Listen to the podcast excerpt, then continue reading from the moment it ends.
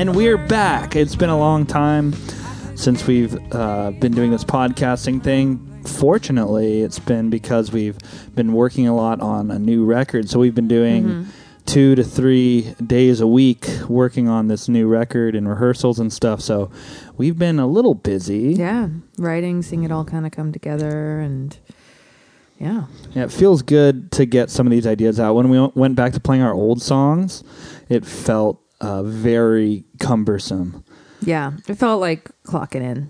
It did feel like clocking Yeah. in. So- Speaking of which, I started clocking in again, um, playing some live shows. So that's been well, live show, but I have more on the horizon. We're back. So. I'm excited, and we have a show at Donkey and Goat for like a socially distanced wine release party. So we've got some stuff coming up. Yeah, outside. Yeah, things are things are coming back. Um, the weather's going to get nicer already here, and I started my garden. outside. You started your garden. Started gardening. Nice. It was such a uh, weird winter for us. There was like no frost at all, so miraculously, like all of my plants survived somehow. I was just waiting for them to wither and die, and it just never happened. Yeah, Concord can get real cold, but you know, global warming and everything, and things are heating up. yeah. Things are things are heating up, and it's going to be hot as heck in the summer Yep. Can't wait for that. but we haven't been. I think it's been a long time since we did a uh, rock and roll rewind. Pretty sure. Yeah, we did. We did a Christmas episode, and That's we did. right. That was the uh, last one we did, huh? I thought didn't we do a roundtable? Like we did do a roundtable. Yeah, And that was the last one. That was like the beginning of January. Now it's like mid February. yeah. it's already flying by. We got to be better. Got to be better. Yeah. So yeah, so we always try to pick um you know, each pick a story or kind of have stories that relate to each other. Um so we were kind of trying to talk about what to do today and then you came up with this idea. Um and then I abandoned my story and said I want to help you because it's about art. Yeah. Finally, I can put that art I- degree to use. oh god. I I got an art degree from Berkeley 8 years ago and I don't think I ever studied Warhol directly who we're Really? talking about. I know that sounds crazy, but like we definitely like we might have spent like 20 minutes on him during like talking about pop art, but I didn't sp- I didn't like dive deep into him the way I did some other artists just because of what my focus was on. It, It wasn't didn't seem to be like your cup of tea or No, I, I wasn't Fishbowl of wine. Wasn't super into uh, modern art. Um, but anyway, um, but I did a, refresher today. I was trying Nice. to find my old um, my old notes, um, and I was like Control F searching Warhol through my old college notes, and I didn't have any notes on him. so I was like, "Geez, I really uh, skipped that day of lecture." Andy's feeling quite slighted. Yeah. Quite. Um, well, you know, I think what what a lot of my art history classes decided to do was, uh, which I appreciated, was um, look into the lesser known artists of these big movements and like do a deep dive on that because you can just Google pop art and get a lot of information. So they would try to give you more, you know, background on lesser known. So sometimes you'd skip the big guns, and then I go to a museum and I'm like, how do I not know this person? But that's Berkeley for you. It's kind of like you probably haven't even heard of this artist. Like It's it's, like- just a hipster. So it's the hipster, and, and it ties into what we're talking about because the Velvet Underground were like the original hipster band. They were oh, like for sure. they were so cool. they were so cool they were uncool and then they were cool again so they were like they like did the double hipster thing where they were like so cool but no one really got them Yeah. but then they were like the first to do it and they were really cool like 10 years later you know what i mean And they, I was just reading that they, their first like five years as a band, their album sales were like crazy low. it was crazy low. Um, their first record, I think, sold. I can't. I don't have an exact number, but there's a famous quote, and I forgive me, I forgot this guy's name. I'll look it up maybe when you're doing your story. Um, but he said uh, the Velvet Underground and Nico sold like thirty thousand Oh yeah, copies. that's the number I saw, which is not yeah, a like thirty thousand copies, but every single person who bought that record started a band. is what Oh, he wow. says. I like that. So That's it- how influential it was. yeah. incredibly influential Yeah. and um once you know the the po- the the what would you call it it's like the it's the punk scene started coming around i guess and Yeah, punk music was hitting a high there in the '70s, and they were right in the midst of it. yeah it. i mean we'll get into all of that i think um yeah, what is that called? They call it a proto punk, I guess, and stuff like that. They can they consider this to be like a proto punk band, which I'm not even sure I'm buying that that name, but I guess it's real. Um, and I don't that's think of what, them as yeah as a as a punk band, but it's interesting because they're around that time frame and it's New York, so yeah. hmm. Well, they were earlier than that. They were like Late ten years earlier, yeah. mid '60s. mid '60s. So like this was. I mean, we can get into all this, but I was gonna say my Yeah, do you want to before we get into everything that to do with the Velvet Underground? Um, let's just kind of preface what we're going to talk about. Um, since we like to do seminal moments in music history, one of the most fascinating moments for me was like this marriage between pop art and then rock and roll yeah and especially a luminary like Andy Warhol, who Yeah. or Warhol. Am I saying that right? I don't wanna Warhol. I don't want to say it wrong. The entire War, Warhol. Warhol, Warhol. You could say it like that. anyway. Sounds Just- right to me. yeah, just this strange like intersection in time when this really, really weird like. I don't even know how to explain them off the top of my head, but they're kind of like a noise pop, droning, um, like it's like a wall of sound, but not like Phil Spector's wall of sound. It's like a wall of like It's like a wall of sound, like, Like on shitty heroin, sound? like Yeah. just really slow stuff too. And they like, say, shitty is pretty, right? So it's like just these gnarly sounds, and they're all layered together in like almost like an avant-garde kind of Yeah. uh, minimalistic uh, classical composer Yeah. style. Um, and then Lou Reed just kind of drolling on. yeah, and then the the the dark and seedy lyricism, which had Yeah. never really been done before. Anyway, I'm going to get into all of that, but just we're going to talk about Andy Warhol. Yes, I'm gonna His we'll go influence- chronologically. Yeah, so That's his how my brain likes to little work. uh your little expose on pop art it and Andy looks Warhol. like a lot of notes, but I promise it'll go quick. And um, It's like it looks like a binder. It's this is just how I take notes. They're pretty organized.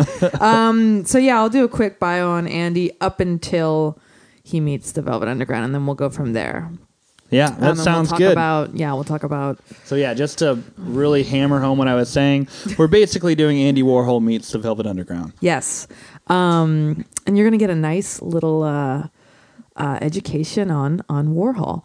Um, so I read a bunch of articles today. Um, I'm just going to name drop Guggenheim, SF MoMA, Warhol.org, Tate.org, ArtLife.com, ArtSpace, the BBC, New York Times, Vice, and of course Wikipedia.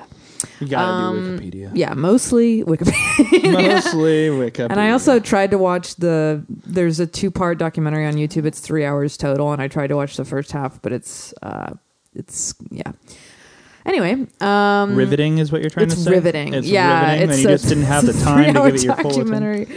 Um, so he's born Andrew Warhola in August 1928, um, Pittsburgh, Pennsylvania. His parents are Slovakian immigrants.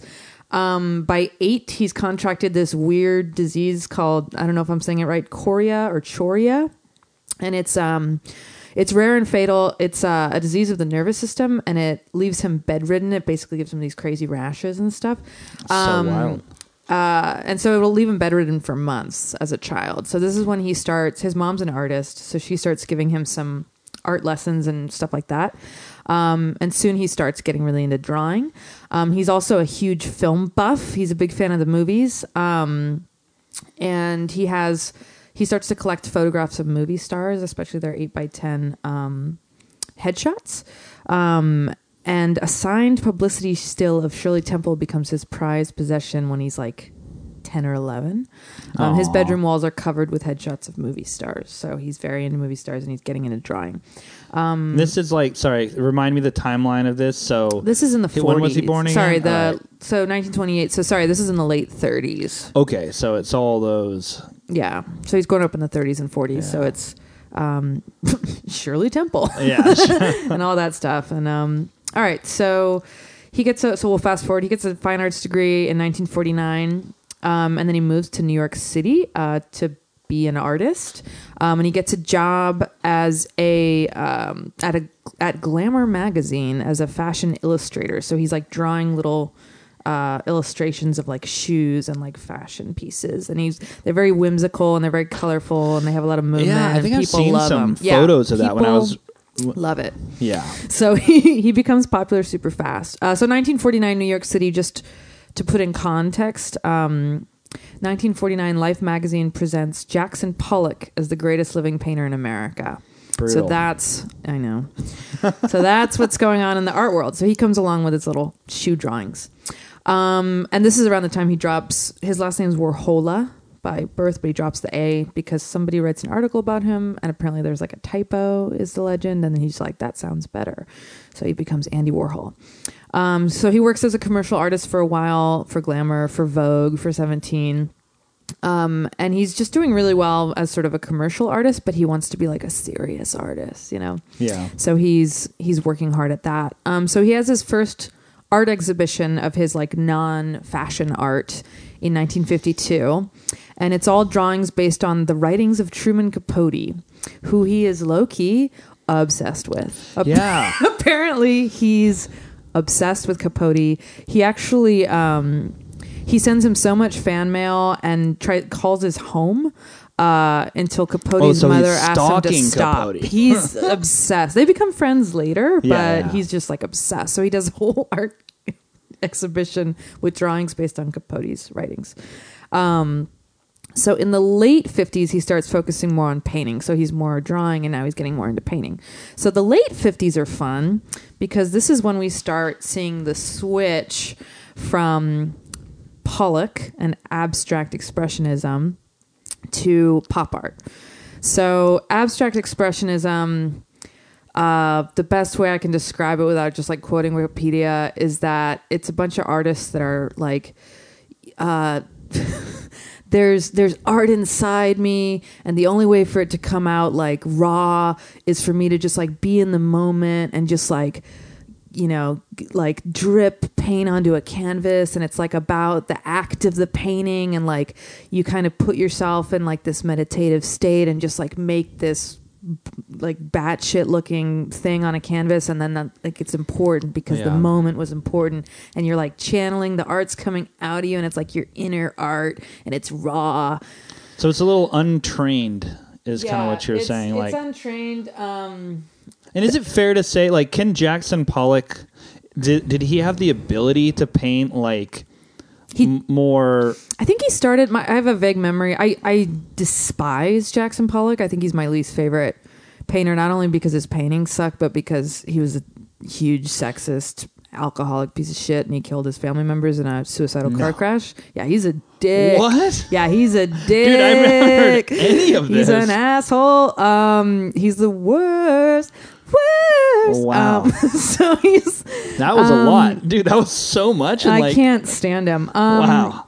So uh, it's action painting is big. Um, let's see. Uh, this is from Tate.org. Uh, using large brushes to make sweeping gestural marks. Um, Pollock put, put his canvas on the ground and danced around it, pouring paint. Uh, in this way, the action painters directly place their inner impulses onto the canvas. You know, people are doing this with like their dogs now. They'll Dude, like it's- they'll yeah. like squeeze a bunch of uh, paint Yeah, and then- on, and then they'll like put plastic over it, Yeah. and then they'll like put their dog on it, and the dog will be like, Yeah. There's one guy, and I'm just having a flashback from college, but there's one guy, I can't remember his name, but he would like have women, like naked women, like put paint on their bodies and then he'd like drag them around the canvas. It's just like, what the fuck? Um, and then this is also where you get Mark Rothko, who just does the big squares of color, and it's like f- field painting where it's supposed to make you feel something. I guess like the the idea so there's the action part of it where like the active painting it is important because it's like raw and you're not thinking about making an object you're just like feeling it and then when the viewer is looking at the art they're they're kind of given this it's so abstract that they can sort of like take like it'll make them feel things but it's going to be different for every person because it's not like that's a teapot it's like yeah. this is a crazy Pollock thing. Um, but yeah, I do think Jackson Pollock was like a good, like I think he was training to be like a uh, realistic uh, artist, and then and then moved into that, as many artists do. Picasso's the same way. Um, but so yeah, so we're moving from that into pop art, um, and so the pop artists that are coming around um, are the big ones are Jasper Johns and Robert Rauschenberg. Um, Rauschenberg. uh, stands out to me. Yeah. So there's a one of the abstract expressionists is called Willem de Kooning, and Rauschenberg has a famous uh, art piece called "quote unquote" erased de Kooning, and he just acquired a de Kooning artwork. It's like if you got a if you got like a Picasso drawing to put in your Yeah. house. So he got one. And he just erased the whole thing, and then he put that up and was like, "This is an erased de Kooning. Like I've taken his art away." You should be dark. annoyed. It's kind of dark. It's kind of should dark. Be annoyed. Um, Just and then pressing the delete button. It- it's like it's it's just creepy. Yeah, it's weird. And then Jasper Johns uses a lot of like I think he's the guy who uses the American flag a lot, but he like changes it. Um, and then so the term pop art is officially introduced in 1962. Um, there was a symposium on pop art. Um, the first painting they say that was uh, attributed to pop art is Eduardo Paolizzo, Paolozzi, a painting t- titled "I Was a Rich Man's Plaything," and it uh, contains the word "pop" um, and multiple images from pop culture. Um, so in the 50s, pop art is emerging in the UK and the US sort of separately and differently. Um, let's see. Um, so yeah, Robert Rauschenberg and Jasper Johns are gaining attention as young artists that use pop culture imagery and magazine clippings.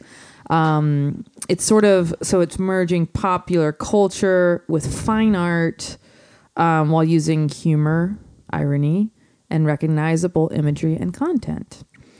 Um, British artist Richard Hamilton describes pop art as popular, transient, expendable, low cost, mass produced, young, witty, sexy, gimmicky, glamorous, big business. It's like memes. It's, just like, the memes. It's 1950s just like memes. Totally.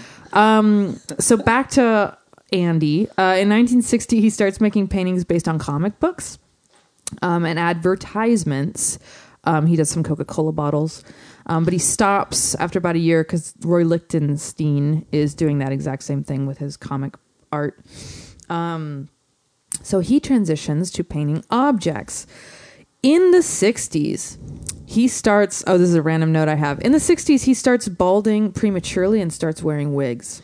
Oh, so that's why he looks like. I was like, That's why, does he, looks look like, that? Yeah, He has that crazy blonde hair and yeah, Yeah, I think he got a nose. He got some type of facial, Yeah. like a nose job or something at some point too. Yeah. Um, he was really I I can't quote this, but there was one person that said um, from his scene that he he stopped drinking alcohol um, just because he didn't like the way it made his his face look. Um, and he was uh, he was like surrounded by people on drugs, but he was actually usually not. He was just on like a little bit of I think like barbiturates or something. Um, no Hmm. Just big deal little- back. just a li- little bit of bit barbiturates. barbiturates. Um, so big turn in 1962. He has his first one man gallery exhibition in Los Angeles and debuts his Campbell's soup cans. Oh yeah, baby. people love that stuff. So it's 32 canvases, um, each measuring about 20 inches, 20 by 16. Um, each consists of a painting of a Campbell's soup can, one of each of the canned soup varieties uh, that the company offered at the time. Um, it's uh, they're created by screen printing, and they're hung in the gallery in a big square to sort of look like cans would look on a grocery store shelf. Yeah, I, I think I've seen that. Yeah, it's. I, I think it's. Now I'm gonna.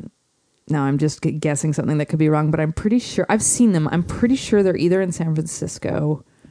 I think they're in San Francisco. Anyway, um, Where they live or Where they or live where now. you've seen them. Okay. where they live now and where I've seen them. Um, so compared with still lifes of the past, um, like Cezanne's apples and like that kind of thing, this is very mundane um, and sort of. Uh, so he has an interest in sort of the repetition of it and how they're all slightly different. They're Um, like different yeah. types of soup. It's yeah, like, they're different types, and they're all like each print is like painted slightly different, so they're not all exactly the same. But when you put them all together, yeah, it's sort of like the what's the the sum of its parts saying? Uh, They're greater than, or uh, the sum is greater than the. I think it's just it's greater than the sum of its parts. I think is it? yes. Right. Yes. Together, it's more. Yeah, together it's Lord. greater than the sum. I can just see uh, people screaming into their. So there's at this time there's a rise in mass production of stuff like soup. Um, so it's sort of a comment on that too. Like you can you can produce art in the same way that you would produce Brillo pads or cans of soup, and each one is slightly different and. Um, and also just taking the mundane and making that art, um, and making pe- challenging people of what is art and is art soup and all this stuff. Um, it's been. Sorry, I, I love love this modern art. It's been argued that the soup cans uh, bring Warhol and pop art sort of to the forefront in a way that hasn't happened for pop art yet. That's like really compelling for people and kind of brings it to the to the forefront. Um, So, So- people are legitimately into this Campbell soup thing. Like um, they walk very into the, controversial. they walk into the moment, they're like soup cans everywhere, and then they're kind of like for sure. Or it they, hasn't really been done before. Well, it's very controversial. so some people are blown away, and other people are just kind of scratching their heads. Like This is back. I guess that's kind of art. This is back when art, dude. I used to, one thing I loved about, dude, one thing I loved about learning about art through art history is people really cared about art back in the day in a way that I just don't think has happened since like maybe the 90s. But like, for example, people were so offended by the Mona Lisa, they threw like acid at it. And it's like, why are and they like boo it? And they'd be all like, and like, um, when there were certain like uh, paintings that depicted women in a way that people didn't like. like sexualized. well, or, so their their naked women were always fine as long as they were like sort of soft and like agreeable and like they're supposed to look like like heavenly beings or goddesses. Like that's fine, like because they look like heavenly creatures. But then Manet does Olympia, and it's clearly just a painting of like a naked prostitute and people lost their shit in the museum. They were like, "What the fuck is that?" And they're like, they like threw shit at it, and like Well, everyone's think about, losing like, their mind. think about back in the day. Like the only naked person you ever saw were people that you either hooked up with or saw like at the the old river or something like that. And you know? painting and paintings of naked women, Yeah. but it's okay because it's Aphrodite. Yeah, or so people whatever. aren't. I don't think people were really like set up to to take in those Mm-hmm. kinds of drawings, and especially with, when it comes to like like violence and and sexuality and stuff, things that are already kind of uncomfortable and jarring at times. Yeah. like I re- I re- I listened to a podcast about uh the first King Kong that came out in like the nineteen what was it nineteen thirties or whatever, Mm. and people were like terrified. They Yeah. were like terrified. They would leave the the the theater with like That was the scariest shit they'd and- ever seen. Yeah, that was the thought it- highest quality of horror they had seen. fr- Yeah. like if you've seen that, you're just like, really, like this? oh yeah, yeah. So it, it just goes to show that like people, like now we're like we watch, you know, any show you see on Netflix, there's going to be like someone getting shot and their freaking blood splatters everywhere, and you're just like ho hum, and you you, you eat your dinner. oh yeah, we're super desensitized. Yeah, completely desensitized. And back in the day, people just did not have the same access to that sort of stuff. So when they finally saw something that even came close to it, it they were just not mentally or, or physically prepared to, to witness Well, it was it. it's kind of ridiculous too because like museums are filled with paintings of naked ladies forever and everybody's fine with it even though they know that like all the models are most uh, most of the models are sex workers anyway. But then w- Manet went and painted a sex worker to look like a sex worker and everyone lost it. They were like no we have to pretend that it's Aphrodite you know like we have to pre- like it can't it was like two in their face you know? Yeah. anyway um so let's see where was i? Um let's see. Okay um so i guess i'll do a quote here. Um this is by vivian green. She's a curator. I think she's on the for tate uh the tate. Um she says undeniably more than any other artist of the 20th century warhol has had a persistent impact on Western culture. He not only redefined the conception and meaning of art by elevating the banal to the iconic, but also targeted single images of great symbolic significance in contemporary culture. Um, so yeah, so he's elevating the mundane to high art, so like a Campbell's soup can. Okay. Coca Cola Um, bottle. So he gets real big with the uh, with the Campbell soup. Um, then he starts doing celebrity portraits, and they sort of start in kind of a dark way. Um, he does the. Have you seen his Marilyn Monroe? Yeah, it's really cool. Yeah. it looks like uh, she. He makes her look like a zombie. It's like a four panel one. One looks like a zombie. The other one's like orange. So and there's purple. so the first one, yeah, he does a he does a couple variations of it she doesn't the year. literally like have you know cuts and scars like No, a but I- zombie. I know but what you like she's all green and like Yeah, so the Yeah. the first one he does is Marilyn Diptych because he that's another thing about like his idea of like repetition and like um like uh looking at mass mass consumption and then mass what's the word uh production um in American culture coming out in the 50s um so he'll redo the same paintings over and over and over just a couple different ways um but yeah so he I didn't actually know this. Um, he did the first Marilyn Diptych uh, right after she died in August 1962. Um, so she was announced as died by quote unquote by suicide. yeah right. Feel the conspiracy Yeah, in my right. in my voice. Yeah. Um, in 19, in August 1962, and then he immediately makes this diptych. And the first one he makes it's a it's a giant canvas featuring 50 uh, silkscreen images, all on one canvas, and the whole left side has 25 images of her. Um, painted in color highlighted in color and then the the right side is 25 images of her in black and white and they're all slightly different um and it's said to be evocative of the relationship between the, the celebrity's life and death. Look at the color. I think I've seen that art in person before. I think it's in San Francisco, I think I've seen that before. I I, think you've seen remember seeing a lot of this stuff before. maybe New York. New York it MoMA. could be. It could be New York. New York too. MoMA has, arguably, I don't think anyone will disagree with me, a way better collection than SF MoMA. Mm-hmm. SF MoMA's got a couple rock stars, but New York's got fucking everything. Um, okay, let's see. So he um he starts to do these sort of uses sort of garish colors um to um I thought this was interesting and maybe the documentary I wrote when they're talking about the Marilyn portrait, they say he's kind of trying to like save her and using these really bright colors on this face of somebody who's just passed away, um, kind of bringing life back to it. But they're really garish. It's like straight out of the tube, pinks and blues, and you know they look kind of cartoony.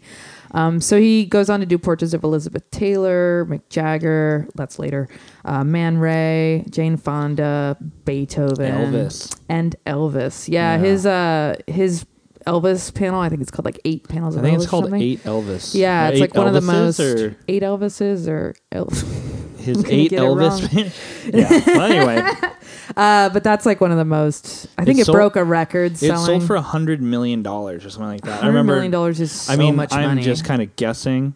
yeah. Um, the exact amount I don't know, but I remembered doing the research today and seeing that it sold for quote a hundred million dollars, which is like maybe it was more than that, maybe it was time- close to that. At the time it sold, I think it set a record. I'm, I'm not sure if that record's probably been broken now. Probably. But because it's constantly being broken, because the art world is just crazy. Um, so let's see. So he's, yeah, he starts doing all these celebrity portraits. Um, then he starts getting into film. Um, so in 1963, he buys a 16 millimeter camera and makes his first couple films, including the film Sleep, the film Eat, and the film titled Blowjob. so what are these? Uh, little children What- can what? cover their ears. Um, so the film Sleep is a six hour video of poet John Giorno sleeping. oh, I like that. The film Eat is a 45 minute film of a man eating a mushroom. I've not seen it, but I'm tr- like, how big is this mushroom? It's 45 minutes. um, and then the Is third, it one mushroom? It just says a mushroom for Of 45 mushroom. minutes. The 35 minute film Blowjob, Oh no! can you guess, is one continuous shot of the face of DeVeren Bookwalter. He's an actor, and he's supposedly receiving oral sex from filmmaker Willard Maas, though the camera never tilts down. So it's just 35 minutes of uh, this dude's face that is receiving. I was about to say something very crude about the length. 35 minutes. That's uh That's a tough length. Um, sounds like it's not that great. um, later on, he's going to do a similar film that's that's one of his really famous ones. It's called Empire, 1964, and it's an eight-hour uh, continuous footage of a single shot of the Empire State Building for Now we call that eight hours. So it was like a not time lapsed time lapse. It's like a live feed, like uh, like watching eight hours of like paint dry. a live feed. yeah. Um, before I forget to say it, because I'm going to forget to say it, I was going to say it at the end, but Andy Warhol's grave is on a 24 7 uh, live stream. Oh really? Yeah, currently you can hang on. Let me, let me pull this up. Um, Warhol's gravesite is viewable 24 hours a day, seven days a week through the collaborative project between the Warhol and EarthCam that we call Figment. So I looked up his grave today, February 10th, and it's like covered in snow. It's just a video of his grave. So it kind of reminds me when I was reading about these films, I was like, oh, he uh, kept that legacy going. The Empire State Building one's my favorite. Oh yeah, we definitely did that in art history, and they talked about how he's like, oh, he's kind of like doing what Monet did when he did all his like paintings of the the corn uh, uh, fields at, at different times a day with different lighting, and I'm like, I feel like he just filmed the Empire State Building for eight hours, but. All right, so we're gonna move into the factory and then get up to the Velvet Underground. Um, so the factory is uh, what comes to be the name of basically Andy Warhol's New York City art studio, which um, he purchases, I think, in 1964. Um, and it's this giant. It's an old factory. They don't say what. I couldn't find what it used to be, but it's a big old warehouse. It used to be a different kind of factory. So he. Um, so it's in.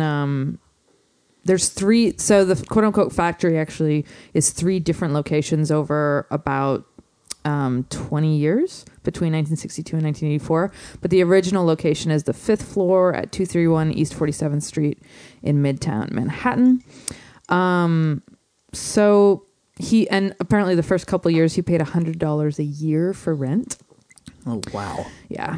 Um, so this this original Which that was like that was like what like eight dollars compared to so that was like eight hundred dollars a year today. in midtown manhattan it's fucking crazy is crazy. I mean, I think it's just a big shitty, you know, open space. So it's not like even like an apartment, you know. So I, I guess that's why it's so cheap. But it's New still York just City used to be a different a different beast back in yeah, the day. I think it also used to be really kind of dangerous and crazy. Well, there was something I read like some crazy quote, and obviously it's not the right number, I'm sure, but the amount of murders that there were in the 70s in Oh. New York City was insane. It was something like 20,000.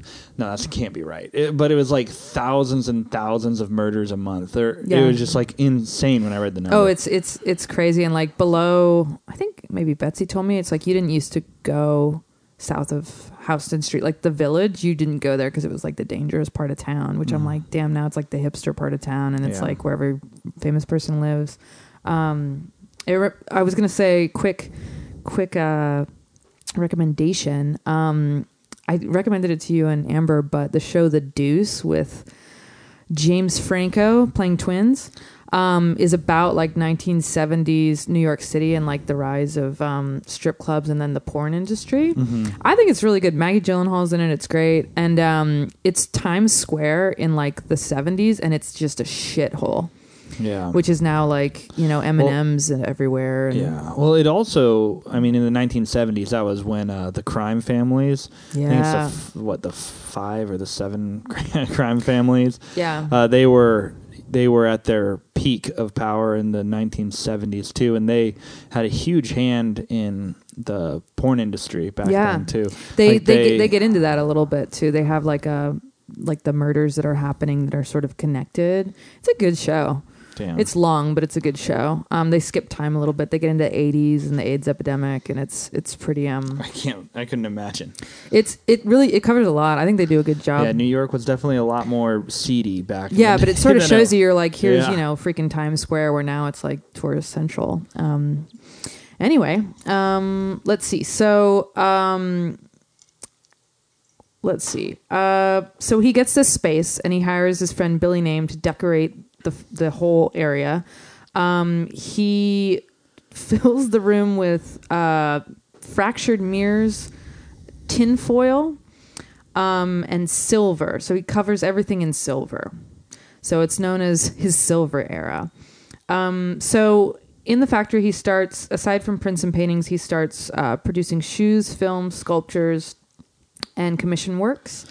Um, blah blah blah. And he's doing like screen printing and yeah, stuff. he's doing screen printing. Um, he's got a big reputation at this point.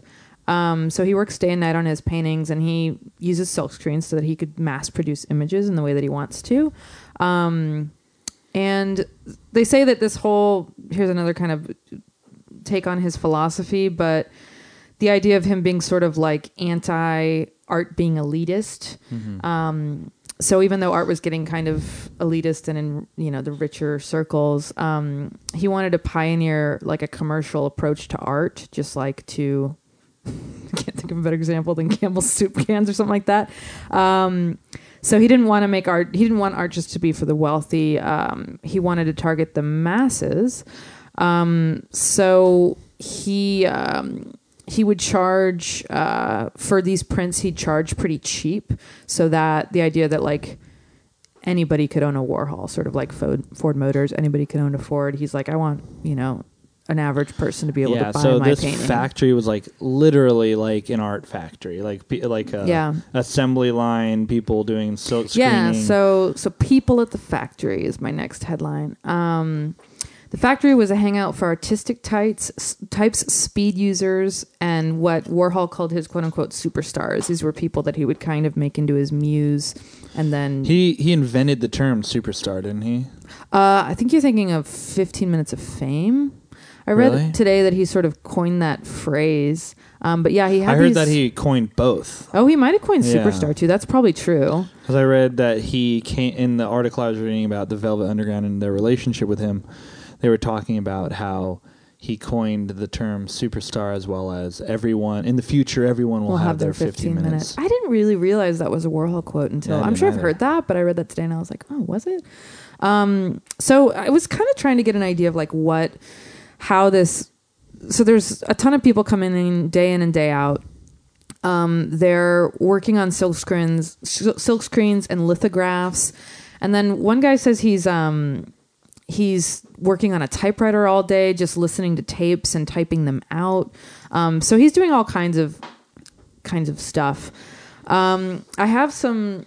This is where he starts to get a little cult leaderish, and I have a couple quotes from people that are all low key negative about working at the factory, um, and they're kind of shocking. And these are not the superstars. These are. Um, I'll tell you who it is. Uh, so here's some quotes by uh, the photographer Fran Lebowitz.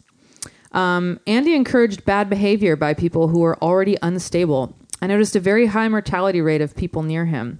He didn't talk. What he wanted to do was get you to talk. He was a vampire. He wanted to take things from people. I could talk. That's what he could take from me.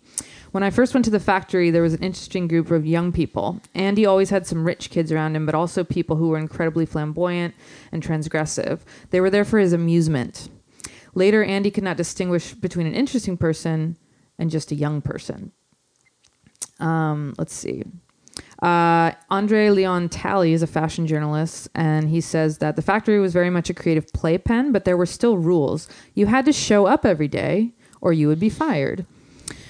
So, in my I'll get out of his quote for a second, in my idea of the factory, I thought it was kind of just a bunch of people that wanted to hang out there and like be a part of it. But it actually sounds like it's like a little bit of a job for people. And I was trying to figure out how he's paying people because he's bringing in a lot of money from these prints and everything. Um, and it sounds like he's just sort of handing money out, sort of willy nilly, like whoever he likes most of the time. Like here's a hundred bucks, here's twenty bucks, here's whatever. Um, but uh, so Andre goes on to say there was a seriousness. Um, people were typing on big typewriters. Andy would paint in the offices in the back, and you weren't supposed to go back there. Uh, he would apply all the um, silk screens on the floor with rollers, uh, and that's why he called the place a factory. And then I'll do a couple more quotes really quick. Um, here's kind of a disturbing one by Mary Woronov. Um, one day, a drug dealer came up. He shot up this girl, and she, for some reason, passed out. It was in the bathtub. She went underwater. We thought she was dead. We panicked because she was not waking up. Finally, someone said we should send her down the mail chute. We wrote little notes on her body and put stamps all over her forehead. Then we realized she wasn't dead. I don't think she would have fit in the mail chute, but we would have tried. In those days, the factory was like a medieval court of lunatics. You pledged allegiance to the king, King Warhol, yet there was oddly no hierarchy. Warhol was also one of us. He accepted the responsibility and he accepted the insanity. What does that sound like to you? Sounds like murder. It sounds like a cult. It sounds like it sounds like sounds it, it does sound like a a little cult. cultish and it does sound a little um, insane too. Like to think that someone's dying or dead, so you decide to like write Make an notes on her and make art out of the and body. throw like, her we'll body make her, down a like, mail mail. chute. Like how much drugs are you on that that's where your brain goes? and how dark It's sort of dark of a place how dark of a place are you in that that's Yeah. what as a group you decide to do you know Well, that's why, Wow. and Fran Lebowitz said he was like a vampire. He's, and a lot of people have said this that he's sort of quiet and just sort of.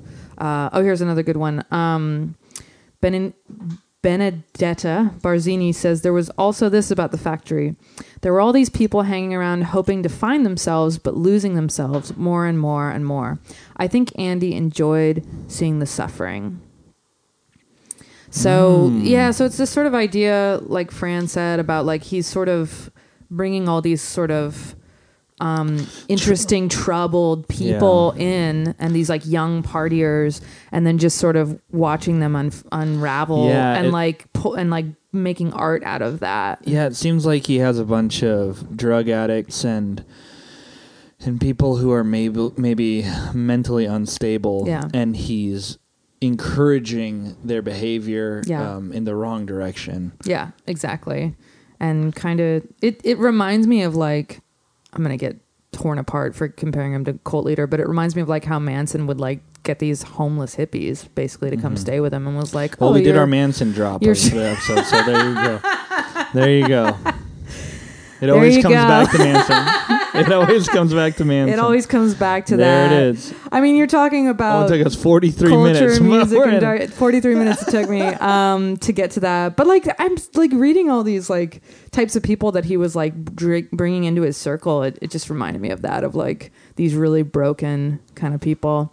Um, Well, that was sad. yeah, it was sad. Um, so he he starts. Um, okay, so let's see. So he starts. Um, so the factory becomes sort of a meeting place for artists, musicians. Um, Bob Dylan and Mick Jagger, Truman Capote, who he was obsessed with, and now Yeah. he's buddies with Salvador Yeah. Dali, Allen Ginsberg. Um, he, so he starts to produce films at the factory.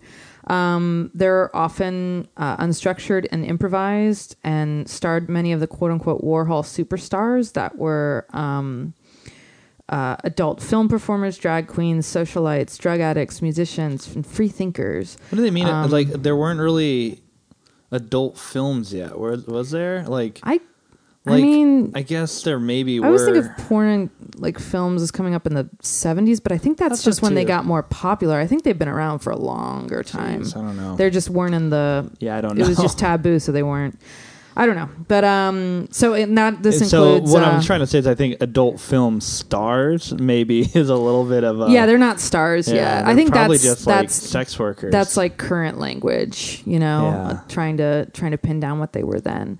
Um, so this includes his uh, famous muse and model Edie Sedgwick. Um, he also becomes famous for doing something called screen tests with his famous friends, where he'd do a film, but instead of doing an audition, he would just have them like stand really still in front of the camera, and he would call this like a living, like a living portrait. Um, let's see. that's kind of cool. I can like that. Um, yeah. Um, so he's trying to, as always, comment on American culture and sort of mainstream through his art. So his almost all of his films at the factory featured nudity, graphic sex, drug use, same-sex relations, and transgender characters in much greater proportion of what was being shown in mainstream media. Well, that's nice. Representation matters. Um, by making the films, he created a sexually lenient environment environment at the factory for the quote unquote happenings that were staged there. Okay, I of all the things that bother me about this era, I think it's the happenings. Do you know what like the happenings no, are? what are the happenings? It's like ooh, what are the happenings? It's like- I feel like I'm so naive, so naive right now. um I'm trying to think of a good way to explain this. Um it's it's like it's like a bunch of you sort of stage it and it's like you get a bunch of people together and uh, you you have an, a happening quote unquote which is almost like performance art but it's just like a social uh, event that's the best way i can put it um, but i just think the name is so pretentious we're gonna have a happening I thought it was um, way darker. So some of these so happenings are they can get dark. Um, some of them were fake weddings between drag queens, um, porn film rentals, vulgar plays, stuff like that. Um, so this is all caught on film. So that's what we call like high school uh, drama productions nowadays. You know, oh, another thing that made me think this sounds culty is um, they'd have orgies at the factory, but But quote of unquote. Warhol never was part of it. Well, he was was, he, just like- he was just there. was he like pretty like asexual or? Um, I think he was um, openly out as a gay man, but I don't think he was asexual. But he was not like a part of the orgies, just like Manson. Here we go. He'd Yeah. like watch and like, but like not really participate. So he always separated himself from that. Like he wasn't. Um, and same with Manson. Similar with Manson, everyone would be fucked up on drugs, but Manson was usually sober. yeah. That always that's always a red flag for me. I'm like, oh, you have to be in control. Um, okay, so yeah, so it's we're, I'm kind of wrapping up here, um, but so remember, it's also the kind of free love because it's the late '60s, um, and let's see.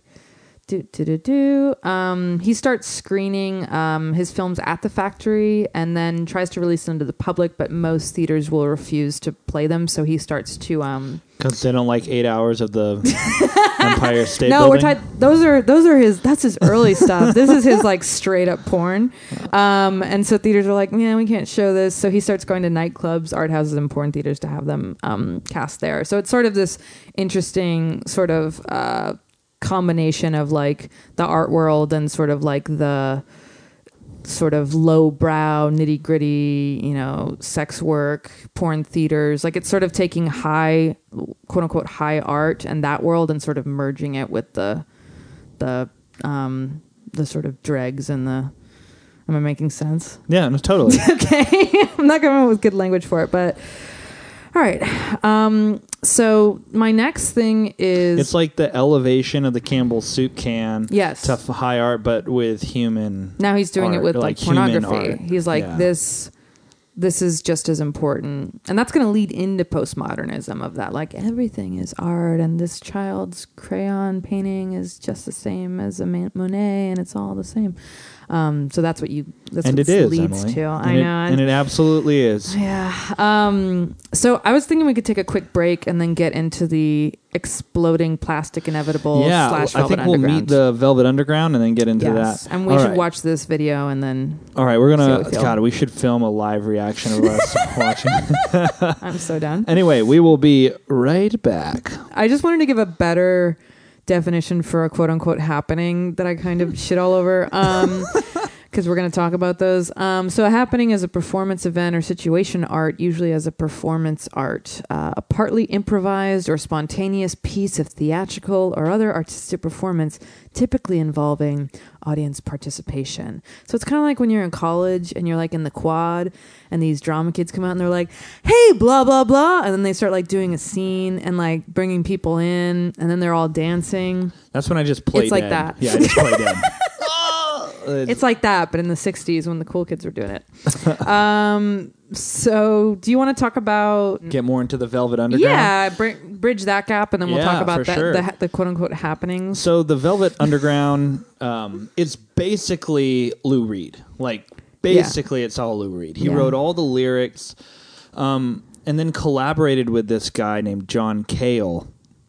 They were born seven days apart, March 2nd and Aw. March 9th, 1942. Cute. Um, Lou Reed was the son of Russian and Jewish immigrants. He played in a doo-wop group as a guitarist and backup vocalist. Ooh, I want to hear Um, that. in I think he was born in Brooklyn, and then I think he went to Long Island. He's like to New grow York through yeah, and New. York through yeah, and through. yeah.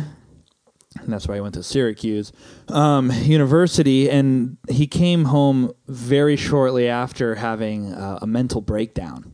Oh no. And he, yeah, he just was apparently like in dis- college? Yeah, like Oh. when he first started college, he was like despondent and like was not able to like commit himself to social interactions, Aw. just like completely out of it.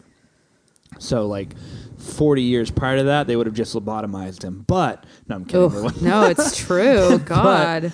But uh, instead, they just gave him electrotherapy at that point. so they were like shocking. controversial, Yeah, yeah. so controversial, and um, he had a lot of memory loss from that.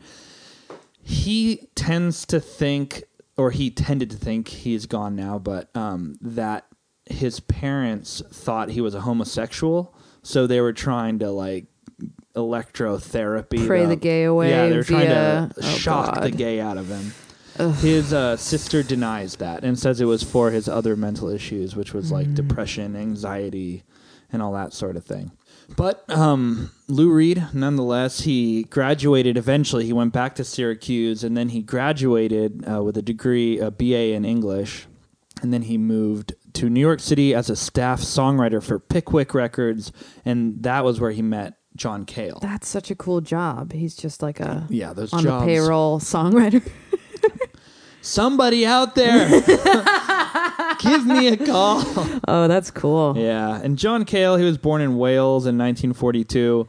Um, I didn't dig as deep into his background, but he had some pretty intense childhood traumas. He was like apparently molested by two different men, uh, a priest and a music teacher.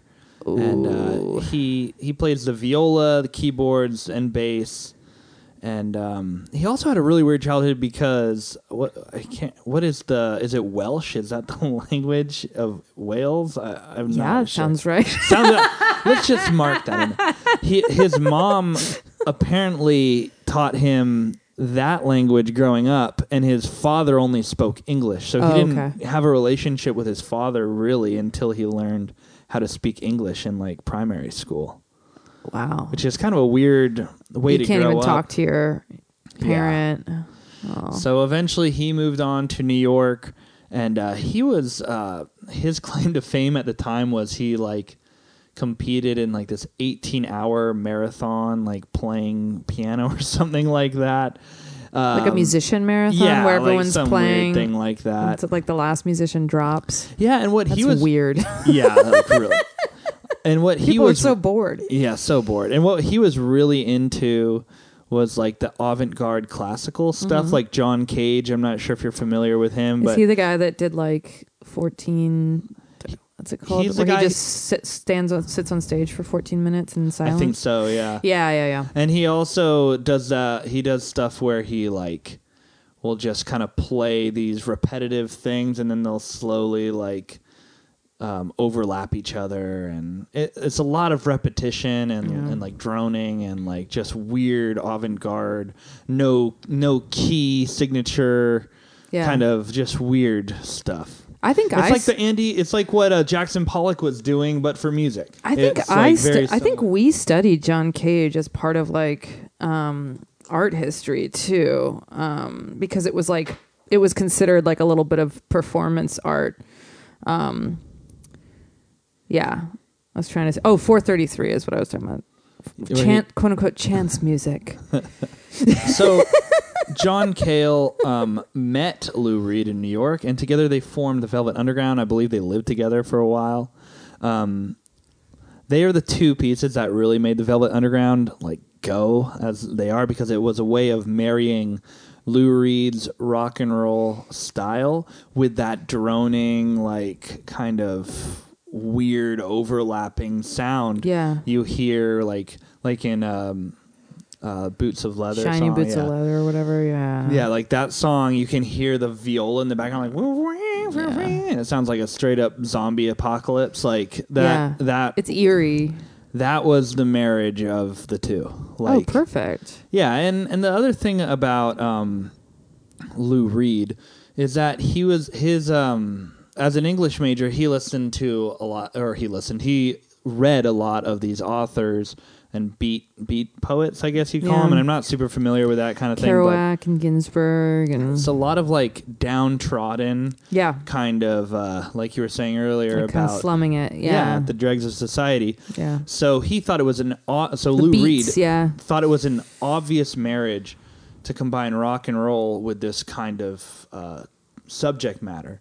He was like an early Tom Waits, you Yeah. know, like kind of No, where- totally, totally. where you take this idea that I'm going to sing about drug addiction, prostitution, yeah, uh, BDSM, yeah. Sort of the gritty alleys, dark bars, and yeah, and I'm going to marry this with rock and roll. yeah. So that's what Lou Reed did. It's huge. Yeah, so Sterling Morrison was their guitar player in addition to Lou Reed, and they um, call him an intellectual who seemed to bridge the art scene of John Cale with the rock and roll world of Lou Reed. And hearing these early Velvet Underground things, I don't really hear any like specific guitar parts that do that, but maybe You're was like, just like "Show me the behind the scenes. yeah, show me the receipts. Maybe it was like a behind the scenes thing where he's like, no, we can't do that because that just sounds like pure shit, and we only want to Yeah. sound like Or like live. I don't know. And um, yeah, so the I love that they also had this drummer named Angli- Angus MacLise, MacLise, M A C L I S E, MacLise. It's it looks like a Scottish name. Sure. Um, and their first gig was to play at like a high school for like seventy five dollars, right? That sounds like it would've been a lot of back then. So that's Yeah. like uh, eight times seven. Um, that much money. What is that? Fifty six. Oh God. Five hundred sixty dollars. like five hundred like bucks. that, Yeah, ish. To play this show, and he what high school has five? I don't sorry. know. But Angus MacLise uh, promptly quit the band because he thought that that was selling out to receive money for performances. Dude, it's a little early on, yeah, huh? it's the first gig. He's like, nope. He's like, can't play shows for money. That's selling out. I work my soul sucking job for money, and yeah, that's it. what? So what mentality is that? And then um, uh, Maureen Tucker joined the band as a drummer. She was like, she had like this little stand up kit. She looked like the dude from the Stray Cats, like standing Oh, that's up and playing cool. drums. Yeah, I didn't know they had a lady drummer. she, there was it was a lady drummer. That's badass. She went by Mo Tucker. Mo Tucker. Oh, I saw I saw her name. That's cool. Mo Tucker. So they were formed in 1964. That's when they started playing um, at this dive bar, like kind of tourist stop called the Bizarre. And there's two stories of how they met Andy Warhol. And to be honest, I'm not. I'll tell them both. I'm not entirely sure which one's right. We don't know. We weren't there. So here's the first one. One is Barbara Rubin. She was one of the directors of these like proto like pre-porn kind of style movies that Andy Warhol was doing. Okay. And it just so happened that a lot of these explicit movies were filmed in John Cale's apartment. So Whoa, John Cale's got some secrets up his sleeve. so John Cale and Barbara He's like, you didn't know we make Barbara these Rubin? movies in my apartment. So when Warhol saw Barbara's movies, and obviously he loved them, Oh, God. he was like, "Oh, we need to find some kind of music to this." And she recommended John Cale, who then in turn brought in, you know, everyone else in the Velvet Underground, and and that's what happened. That's how they met. You know, Okay. Warhol. So that's one story. Okay. The story that, I mean, it could definitely be true. I don't know. Like, I really don't know. I've read like at least two versions of how they met today. So the other one that I read is in 1965, the Velvet Underground played every two weeks at the Cafe Bizarre, that place I mentioned earlier. And Paul Morrissey, who was also an avant garde film director and a Hmm. Warhol collaborator, he did uh, the exploding plastic Yeah. um, I was gonna say his name rings a bell. Yeah. Yeah, he he just was at the Cafe Bizarre and saw them play and was like, "Andy, you've got to check this band out." Hmm. So he like brought you know Warhol to see them, and Warhol was just like enamored by them. Thought they were the most interesting thing ever. Loved the droning, like creepy stylings of John Cale's Yeah. uh, viola that he's playing, and uh, lo- obviously he loved the the lyricism. Yeah. So Which matches so well with the drolling music of his sort of deadpan delivery, and it's like sort of dark lyrics. Yeah, and it's also the the other thing that I think that Andy really loved about the Velvet Underground is that they weren't virtuoso. Like it, it's not like you're going in there and you're seeing you know in Ariana Grande just like oh like all over the Yeah. place or like Or like a um, Van Halen where everyone's Van just going Halen where 120% at their it's- instruments It's and normal people singing about normal subject matter or beyond normal subject matter, like Yeah. the dregs of society Yeah. subject matter, and then also having like. I, I don't want to sound, you know, cruel or anything, but it's not the most sophisticated musicianship Yeah. among the group.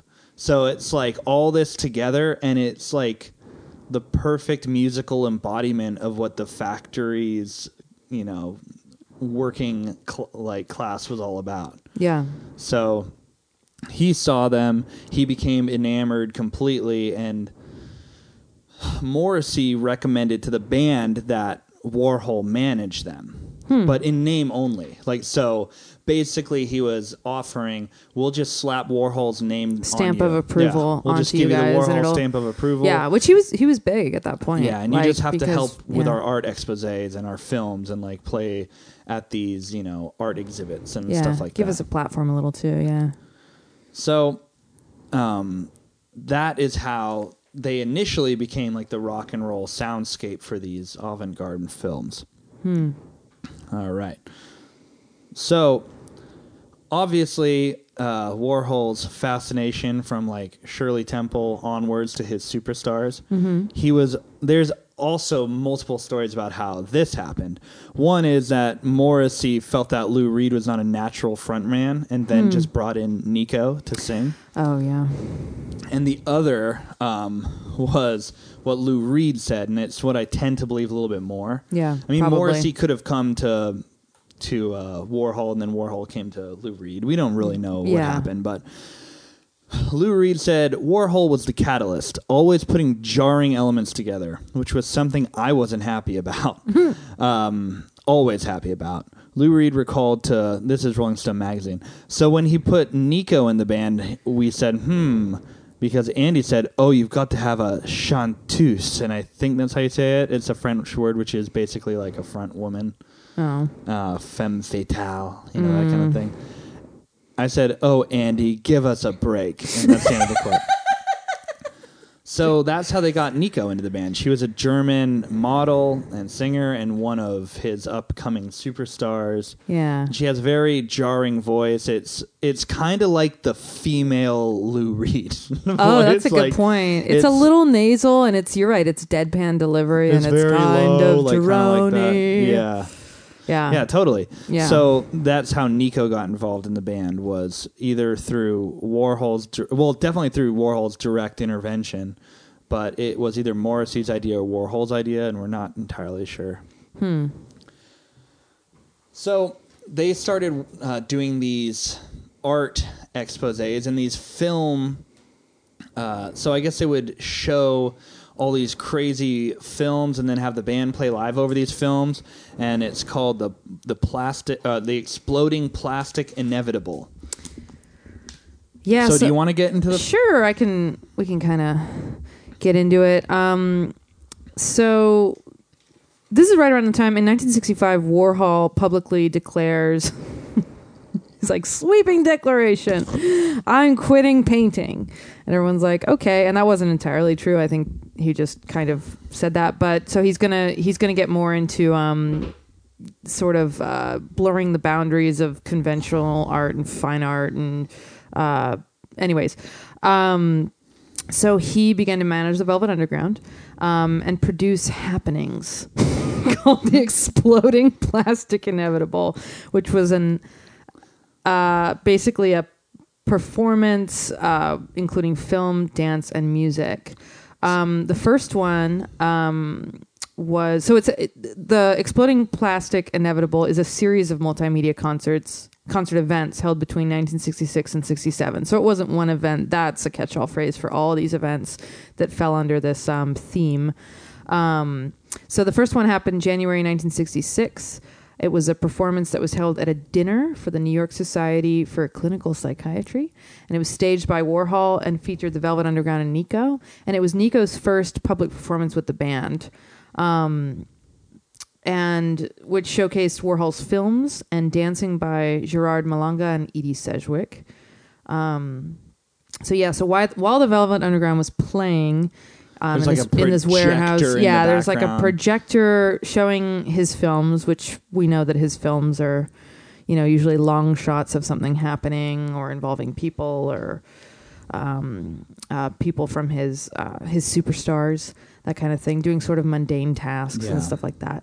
Um, and then let's see, so there'd be, and then there'd be the dancers, um, and then there was a lot of colored light projections. Yeah, was the big thing. So it looks like a rave. It's very kale- kaleidoscopic. Yeah, it like would this have been the first like is this like preempt to like what a rave would be? Like we saw the video and it's like dancing with that type of lighting. Like I know Yeah, the discos also- were a thing, but I don't think it was that dramatic. It Like- also had some like very haunting imagery though. It looked like sorry, there this was is pre-disco. but- it's like so it starts out with uh what is it? I I am your mirror, that song. oh yeah, I don't have the track listing in front of me, which I wish I did. yeah, But yeah, it starts out with that and there's like a bunch of dudes in their jeans with uh no shirts on no on. shirts on, and then one of them seems to be like super messed up on drugs or alcohol. Oh, yeah. and some guy's like grabbing his hair, and it's and like pulling his head around. Yeah, it, it it reminds me of this whole them saying, you know, uh, Andy would basically like sort of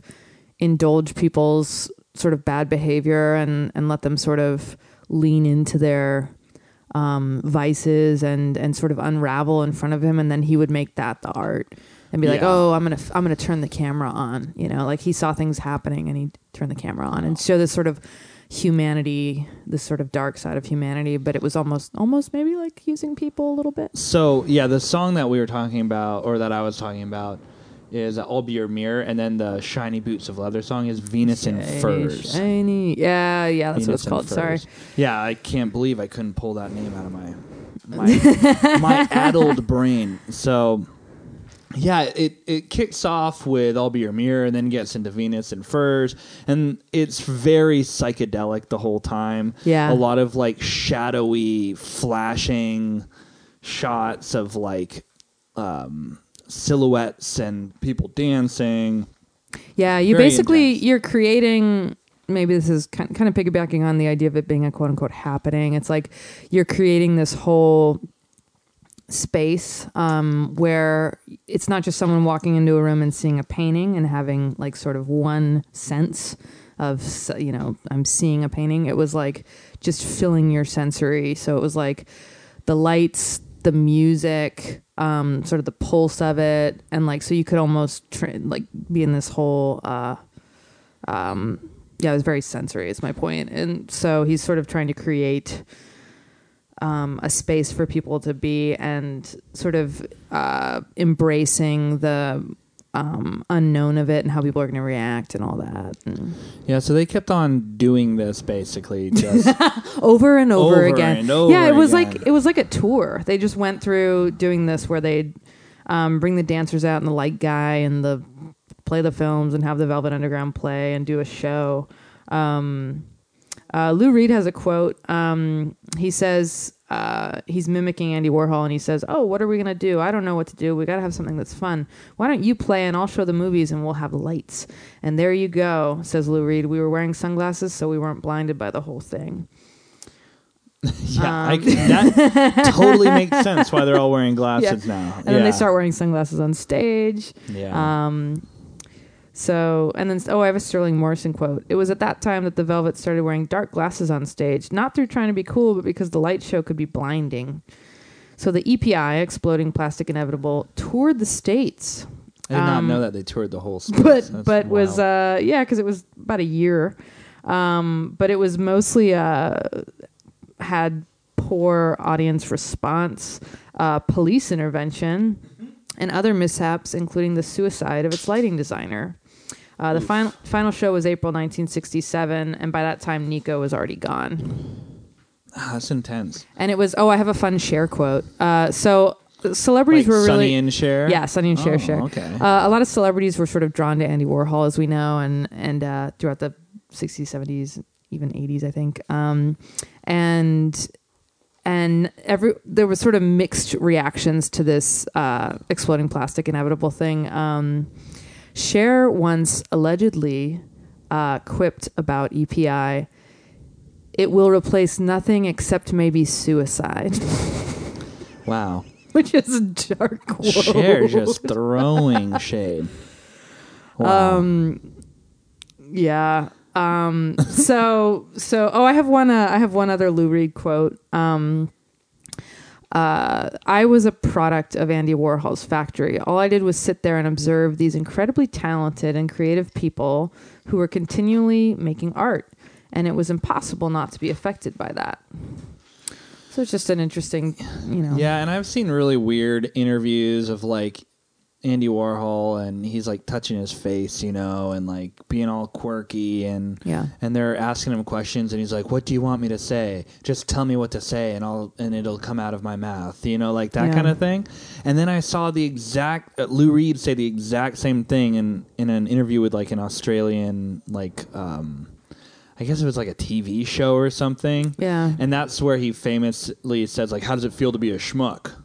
Oh. Yeah, he, it's some guy. He like he had intense beef with this guy, and I don't know what it was, but this guy was a- asking him questions, and he was just being like uh, dodgy and like cagey and like not trying to answer. He answered everything like super sarcastically, and at one point he said the exact same thing. He's like, "Just tell me what to say, and like I'll say the words out of my mouth." I feel like there might have been in that in the '60s. There might have been sort of a almost. Uh, Bob Dylan does that shit too. I was just gonna say it reminds me of Bob Dylan's interviews where he's like, "What do you want me to say, man? Like you're trying to twist my words and all this thing."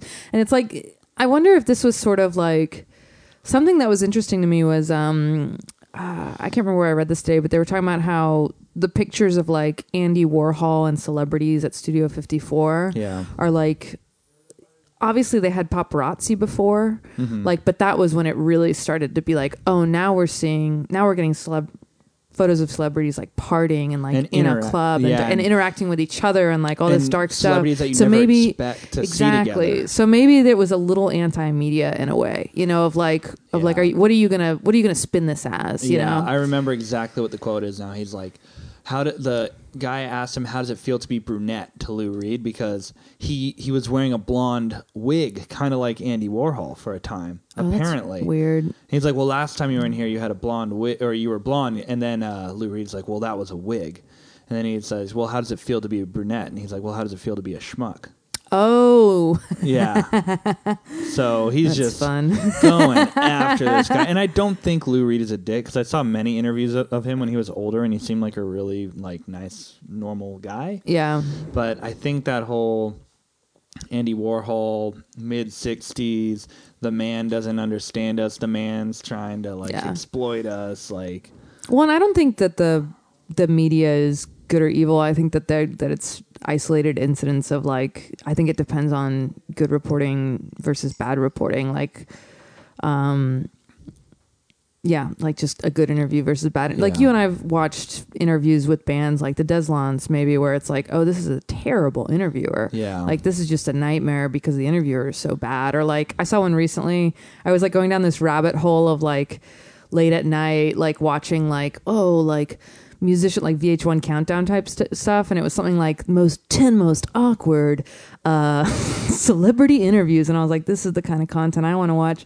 And one was um one was this woman. It's a viral video, but she's uh she's interviewing Taylor Swift, and it's cringy to watch. She's trying to get Taylor Swift to say what guy she dated this song is about. I think it's the Harry Styles song and and she's like, "But who's it about?" And Taylor's handling it really well. She's like, "I think there's a mystery to art and music that needs to be blah blah and blah blah blah." And like the interviewer is just relentless and it's just so cringy and I'm like, "This is a this is like a salacious interviewer." You know, Yeah. like so I could see I can see that happening a lot back then where they're just trying to get We- a yeah. rise out of We also Lou don't, Reed. we also don't know what happened before the cameras were rolling. exactly, they could have been like assholes. we didn't know what Yeah. happened to the prior one in the prior interview, but it seems like all these like Bob Dylan in the mid '60s, Oh Andy god, yeah, Warhol in the mid '60s, yeah. even like some late mid late 60s stuff it's like they're acting like it's like zach galifianakis and like between two ferns and they're just like so offended the Oh. whole time Oh, like they come in offended What and- Bob what Bob does a lot is do this like Socratic shit where they're like, "What do you think about the blah blah?" And he's like, "What do you think of it, man?" and he just like keeps like turning back, and they're just like, "Dude, you're, we're interviewing you," and then he's trying to interview the interviewer, and like, I don't Yeah, know, it's so funny. I mean, they're just they're pushing against, you know. It's just yeah that's what the new generation does. so naturally uh, the band enjoyed this art uh, show for a while For But- about a year until people were like, "This sucks." but as most uh, true musicians do, they wanted to simply record the songs that they had already written before Yeah. they had met Andy Warhol. Like they met Andy Warhol, and then he was their de facto manager, Hmm. and then they were like, I guess, touring around. Um, Well, they were just the doing. It sounds like they were just doing this weird art show over and over again. yeah, and they wanted to record. And he's, by all accounts of what I've looked at today and what I was going through, is he seems a little like he. It, he's a little hard because he always seems like a quiet, sort of in the background guy, but in a lot of ways, he also seems very controlling. So I'm not. Well, I'm not sure. In this, I think will refute that statement. Hmm. So, when they're looking for places to, you know, they obviously have this big, big name behind them. yeah. So one would think that they would approach, you know, a record label and say, "Hey, Andy Warhol wants to do this. Like, can we do this?" Yeah. But they did that exact same thing that uh, you were talking about, Jackson Pollock, and uh, all the, all those kind of guys were saying we don't want to have like this interference, whether it be like art theory or yeah. Or, like uh, trying to paint a specific thing, or yeah, or industry coming in and- Yeah, and, yeah, yeah. saying like this doesn't work, this doesn't work, that doesn't work. Yeah. So they decided they're going to record it themselves independently, like they would do art at the factory, but instead they're going to do Hmm. the recording process by themselves independently. okay. And Andy Warhol's going to produce it. And as we know, like with movie producers, that's just the guy who's forking the money. Who's out paying for it? But as a in music, music yeah, producer, you're thing. the one who's like generally not necessarily doing the mix, but you're making the arrangements, you're Big making the big decisions. decisions, Yeah. the over the overall uh, the broad strokes, Yeah. you know, and maybe some of the finer details too. So Andy Warhol was the producer, but the fact that he didn't tamper with anything was kind of an oxymoron producer title because he was a producer in the sense that he let them just be themselves. Oh well, that's that's his whole yeah. philosophy of art is he's just bringing people into a space and watching it happen and turning the camera on. Like that's so what that's he was doing. exactly what he did. Yeah, whether someone's overdosing or whatever, he's just turning the camera on. So yeah, John Cale and Lou Reed wrote the music. Mostly, they wrote the music together. I think it was Lou Reed mostly wrote the the uh, structure of the songs and the lyrics, and John Cale wrote a lot of the accompaniment along with it. Like Yeah, he was a what a multi instrumental and he played great bass, that droning viola, keyboard. Excuse me. So that was their teamwork, and Andy Warhol financed it. It they had four days at this rundown New York studio called Scepter Studios in Manhattan, and um, it cost about between fifteen hundred and three thousand dollars in uh, nineteen sixty five. Was it? 1966, mid-April 1966. That's a pretty expensive record if you were to Um, translate it it. was pretty cheap back then. Nowadays, that would be around fifteen to thirty thousand dollars, which is a lot of money for. Yeah. uh, for what came out of it. yeah, yeah. But they had like four microphones. They didn't have like a whole lot to work with. Hmm. So, like I said, Andy Warhol is only formally credited as a producer, but he had very little direct influence beyond paying for the recording sessions. There were a lot of other people who worked on the album and album and were kind of mentioned as um, technical producers, like the actual nuts and bolts of Yeah. this record. Norman Dolph and John uh, Licata, they were also the recording engineers. So the guys who are turning the knobs, Mm-hmm. plugging in the microphones, placing the microphones. Yeah. Those guys are kind of considered the technical producers, but Yeah. the album is. It, I think it even says on the back, produced by Andy Warhol. So, but Which is interesting because in the same way his other art was produced. Yeah, it, it's not in the grand, uh, in, in the musical term of being a producer. It's not what it's not typical. What he was doing wasn't typical for not music typical at producers. all. Yeah, In fact, it was an, anti, what anti, antithesis of what other producers were doing at the yeah. time. He was just forking over the the Yeah. cash and put and stamping his name on it and doing the album art, which was big. Yeah, but Norman Dolph and John Licata neither are credited as being producers, and uh, Dolph actually said that Cale was the creative producer as he handled the majority of the arrangements. So That makes sense. they're saying, and that's what I kind of mentioned earlier. Like, Yeah. I think L- Lou would come in with like a few chords and the lyrics and the melody, and then John Cale and maybe Sterling. Um, God, what's his name again? Sterling Morrison, the guitar player, would kind Yeah. of wrap it all together and tie it tie it up. Um, tighten so they the were screws. pretty self sufficient. Yeah, they. That's the point. Yeah. Yeah, I mean, absolutely. Um, Reed also said the real p- producer of the album, and Cale recalled that the real producer of the album was this gentleman named Tom Wilson, and he produced nearly all the tracks, apparently. So there's a lot to be said for who really did what. Cale arranged it, which some producers do. Like if you see a lot of like hip hop producers, they're making the beats literally. So Yeah. they're they're making the arrangements. Yeah. Um, and then if you look at a producer like what I do is I'll think there's something missing here. What can we add here? And then I'll kind of fill in some of the holes, but I'm not like writing like Tom or Alante's parts, you know? Right. Right. Right. So there's like there, and I'm not writing your lyrics. So there's like there's varying levels of interference that a producer will have. Interesting. Yeah. Yeah. Um, so it sounds like there were a lot of people co-producing it, but it was all under this Andy Warhol umbrella.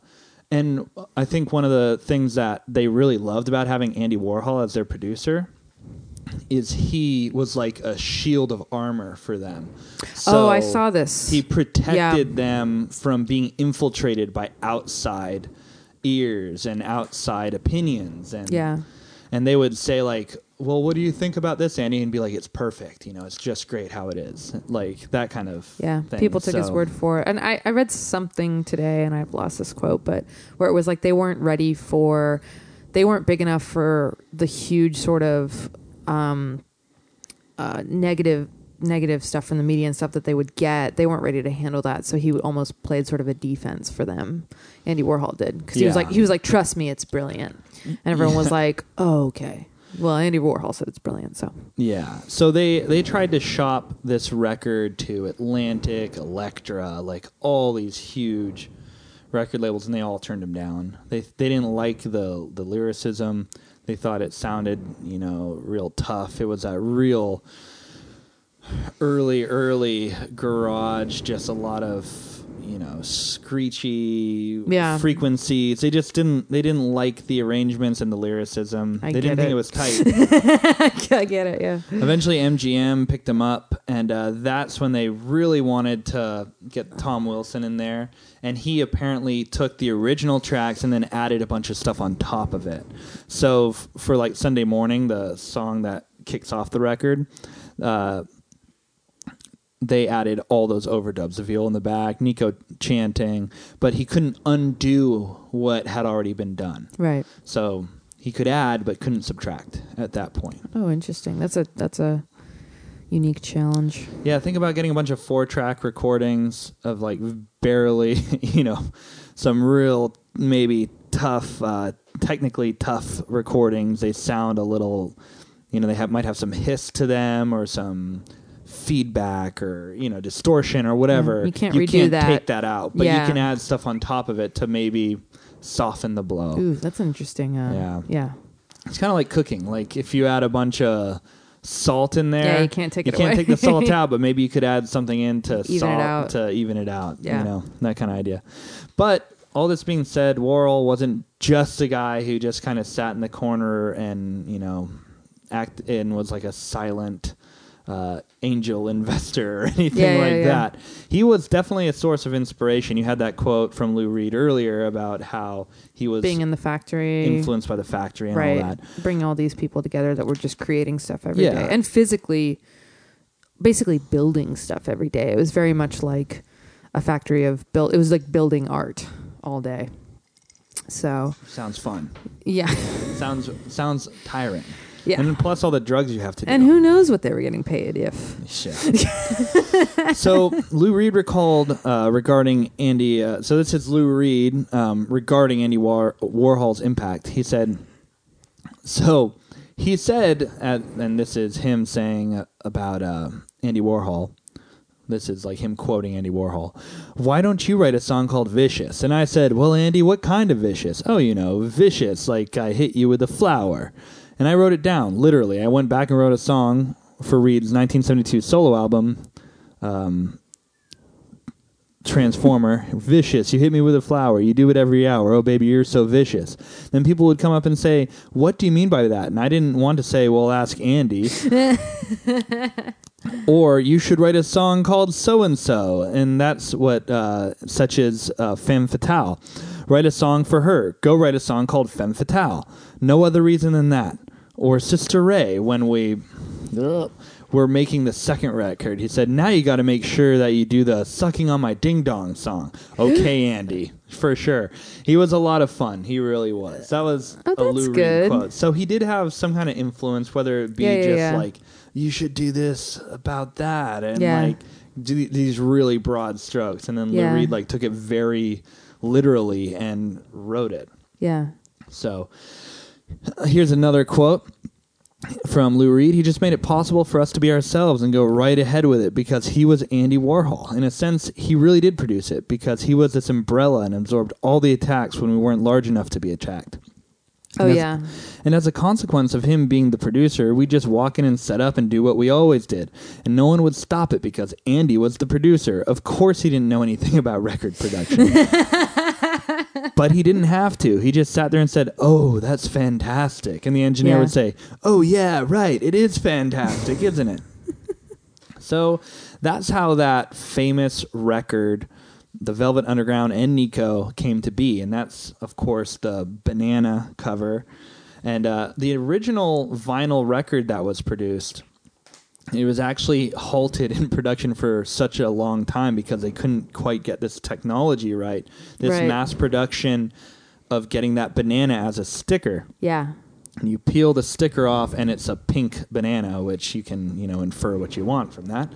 But uh, that was what the original vinyl record was. If you get it on, I guess no one gets CDs anymore. But if you bring it up on Spotify, you can't peel the banana. So it was another form of art that Yeah. Andy Warhol instilled. And I, I read that that the production company or the record company that that made those vinyls, the reason the release was delayed is because they had to figure that out. Yeah. Yeah. And then um and then later, um not to jump ahead, but yeah, the banana of course um sort of uh sexually uh, explicit um, innuendo, uh, probably saying things that don't need to be said. But he also uh, had a hand in the album art for that Rolling Stones record, Sticky Fingers, Yeah, right? yeah, and yeah. and I remember that. I think the vinyl, the zipper actually zipped.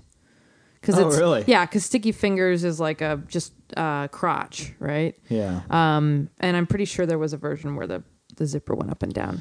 So I'm gonna wrap this up pretty quick. Upon Yeah. upon the release, it was a complete flop. Um, they didn't sell anything. There was a lawsuit. I don't have the guy's name, but it was a guy who uh, was sort of famous. He was in a film that I think was part of the EPI, and um, the one shot that they took, like the f- the photograph of them performing at the EPI, that was on I think the back of the album or in the sleeve of the album or something had this guy's likeness on it because it was like a flash of this movie. Huh. So he wanted to sue them.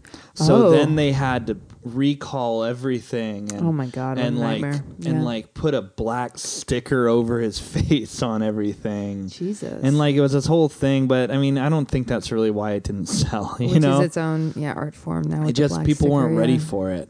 Um, so they couldn't get anyone big to distribute it. Um, they just they couldn't they couldn't get anyone to they couldn't get any traction. They couldn't get any radio play because Yeah. all the radios thought that the lyrics were like pornographic or weird or it just wasn't palatable for their you know for the people in their constituency whatever Yeah. you want to say it just didn't work so after this flop then the second record um, uh, flopped as well so after that um, they kind of pushed nico out Yeah. and uh, I have a, I think I have a good quote here. So uh, Lou Reed says, Andy passes through things, but so do we. So he sat down and had a talk with me. You got to decide what you want to do. Do you want to keep just playing museums from now on and the art festivals, or do you want to start moving into other areas? Lou, don't you think you should think about it? So I thought about it and I fired him because I thought Oh. that that was the one of the things to do if we were going to move away from that. He was furious. I'd never seen An- Andy angry, but I did that day. He was really mad, called me a rat, and that was the worst thing he could think of. wow. So that's how he fired Andy Warhol. Of course, my last page didn't print out. So frustrating. um, so then John Cale heard that he fired Andy Warhol, Yeah. and then he was pissed, and he quit the band after that. Oh that. no, I like John. So John Cale said the way Reed handled it and the way he did it, it was really destructive. I mean, he just blew up the band and fired Andy without telling one anyone, and it was like what? And then uh, Billy Name, the guy who helped decorate the uh, factory, and Yep, I think it was a maybe a lover of Andy Warhol. Probably. Um, no one really knows. Mm-hmm. He says, I always felt that Andy wanted Lou Reed to be his Mickey Mouse, said Billy Name. Walt Disney didn't want or didn't invent Donald Duck. The people who worked for him created those Disney characters, and all this stuff we did at the factory was under the aegis of Andy Warhol. So I always felt that Andy really wanted Lou to be his Mickey Mouse. This really big thing that everybody could latch onto because Lou was so adorable and he was a rock star and a lead singer in a rock group. It would have been so right and so workable for Lou to have been Andy's Mickey Mouse, and for Andy, what Mickey did for Walt Disney, but it didn't happen. So yeah, he uh, fired Andy Warhol, and that was kind of the end of the Velvet Underground. Um, they toured a little bit afterwards. They got different members rolling through there, but eventually Lou Reed uh, solo. went solo, and um, when he went solo, he had a legitimate giant hit with "Take a Walk on the Wild Side." I was just going to talk about Take a Walk on the Wild Side. S- Each verse refers to one of the superstars at Andy Warhol's studio, The Factory. Yeah, and it's a great song, and Yeah. that, that came out in 1972, and it started to gain traction from word of mouth, and then people Yeah. started to become really interested in Lou Reed Yeah. because he was such an interesting songwriter, and he didn't sound like anyone else, so they wanted to learn more about him and dig into his history. So then the Velvet Underground really blew up around 1976. Yeah. And again, that was like the birth. They're they're considered to be the birth of indie music, the birth of punk music. So we talked about it on our podcast about the greatest American bands of all time. It's about when you you know create when a band creates their own branch in music, Exactly. and then a bunch of you know branches come off of their branch. Yeah. Like that's influence, and and that's importance. Well, and, I thought about when you were saying how um, the Velvet Underground, none of them were, um, you know, super musically trained. yeah. Uh, it reminded me of what you said about Nirvana. You know, it wasn't about all of Very them similar. being, yeah, all of them They're being very similar bands. great players. It was Yeah. about the mood and the the lyricism, lyricism, yeah. and the chemistry between the band members. uh, Just sort of was a voice, what became a voice of the generation, and sort of reflected the generation in a very real way. But yeah, they they became one of the thickest branches on the tree of rock and roll. For They- sure. Not at fir- not at first, Yeah, and um, they're they're brief too. They're yeah. so brief, and that's what I think is also really impressive about how influential they are is they weren't around for 20 years or even 10 years maybe Yeah. they were pretty brief and then they're Lu- only around for I think as their actual lineup like four or five years maybe. yeah And John Cale, I can't remember when John Cale left. I didn't write it down, or I didn't print out the page or whatever. But yeah it's okay um, yeah, they uh, they were very brief. But that's kind of the story of Andy Warhol and the Velvet Underground. Yeah, it's a great, great. Walk on the Wild Side is such a great song. Every time I hear it, I'm just like, this is so, so uh, special and unique and groovy and Mhm. eerie and just. And then a tribe called Quest. Can I kick it? Uh, yes, you can. Can, I kick it? It's that they sample can. that song, and it's Yeah. a great, great song. Do, well, that bass line, doo, Yeah. doo, doo, like it's so recognizable and. Yeah, it's fun if you go to the Wikipedia page of it. It'll list all the characters that he lists in the song. It'll Yeah. list who they're based on in real life, which I just think is always really kind of fun and nerdy. All right. Well, we've gone on long enough. You ready to wrap this thing up? Let's wrap it up. All right. Thanks again for listening. Uh, please check us out at radiokeysmusic.com. Please follow us or subscribe on any place where you get your podcasts. Um, and I'm Stuart, I'm Emily. and we're going to keep searching for that sweet Sweet soul music. music.